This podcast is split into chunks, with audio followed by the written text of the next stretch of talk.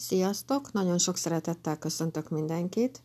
Most azért jelentkezek be, hogy nagyon boldog, békés, szeretetben gazdag karácsonyt és új évet kívánjak mindenkinek. Mindenki vigyázzon magára. És amikor így előkészültem erre a felvételre, akkor vettem észre, hogy a mai napnak ugyanaz az, ugyanaz az energiája, mint a 2021-es évnek, és ezért fontosnak tartom, hogy elmondjam nektek, hogy ez egy yin-fém, ami a kínai asztrológiában a király, a királynő, a drágakő, az ékszer, bivajnap. És a 2021-es év az pontosan ugyanez lesz. Ezt a kínai asztrológiában úgy hívják, hogy fújin állás, amikor így ismétlődik egy egész oszlop. A mai napunk az tökéletes énidős tevékenységekhez és szívből jövő tevékenységekhez tökéletes a mai nap, úgyhogy ez szerintem nagyon jó. Amit még el szeretnék nektek mondani, hogy mivel ez a karácsony más, mint a többi, szerintem próbáljátok meg elengedni azt, hogy ez most tökéletesre sikerüljön, hogy ilyen hogy ilyen mindenféle elvárások legyenek magatokkal szemben, ezt így próbáljátok meg letenni, és szerintem nagyon fontos két dolog van ebben a karácsonyban. Az egyik az, hogy egészségesek legyünk, a másik az, hogy szeretet legyen. Ez a kettő legfontosabb dolog. Az, hogy most odaég a zserbó vagy a beigli, azt nem olyan tök mindegy. Szóval, hogy próbáljátok meg ezt az egészet így leszarni és nem arra koncentrálni, hogy, hogy minden tökéletes legyen, mert akkor minden tökéletes, ha ez a két dolog megvan. Az összes többi dolog pótolható, ez a kettő nem. Úgyhogy ö, szerintem ez, ez mindenkinek ö, jó lenne, ha a fejébe rögzülne, mert egyébként ö, ne, nekem is volt most egy olyan pont, amikor átlendültem el ez irányba, hogy nem, egyszer nem fogok magam elé tenni egy rakás elvárást, mert teljesen fölösleges. Szerintem.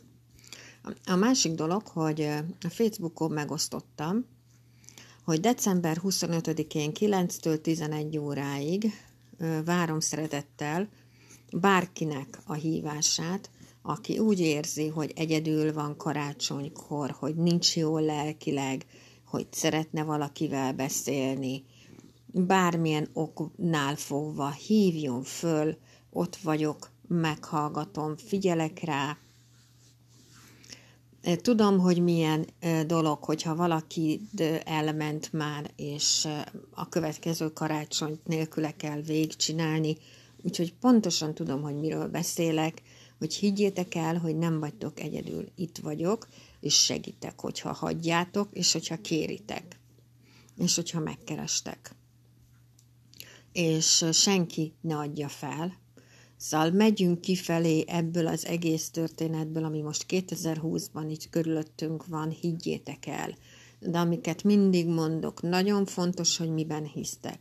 Ha abban hisztek, hogy a szeretet felé kell menni, akkor arra épül az utatok. Ha abban hisztek, hogy a gyűlölet, a harag, meg a többi lehúzó energia felé kell menni, akkor arra fogtok menni.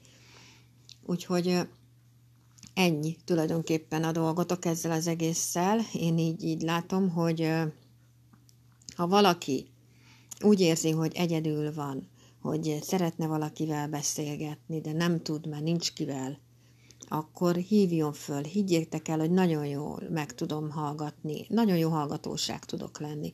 Nekem van egy egészségügyi képzettségem, egy szocgondozói képzettségem, szóval pontosan tudom, hogy miről beszélek.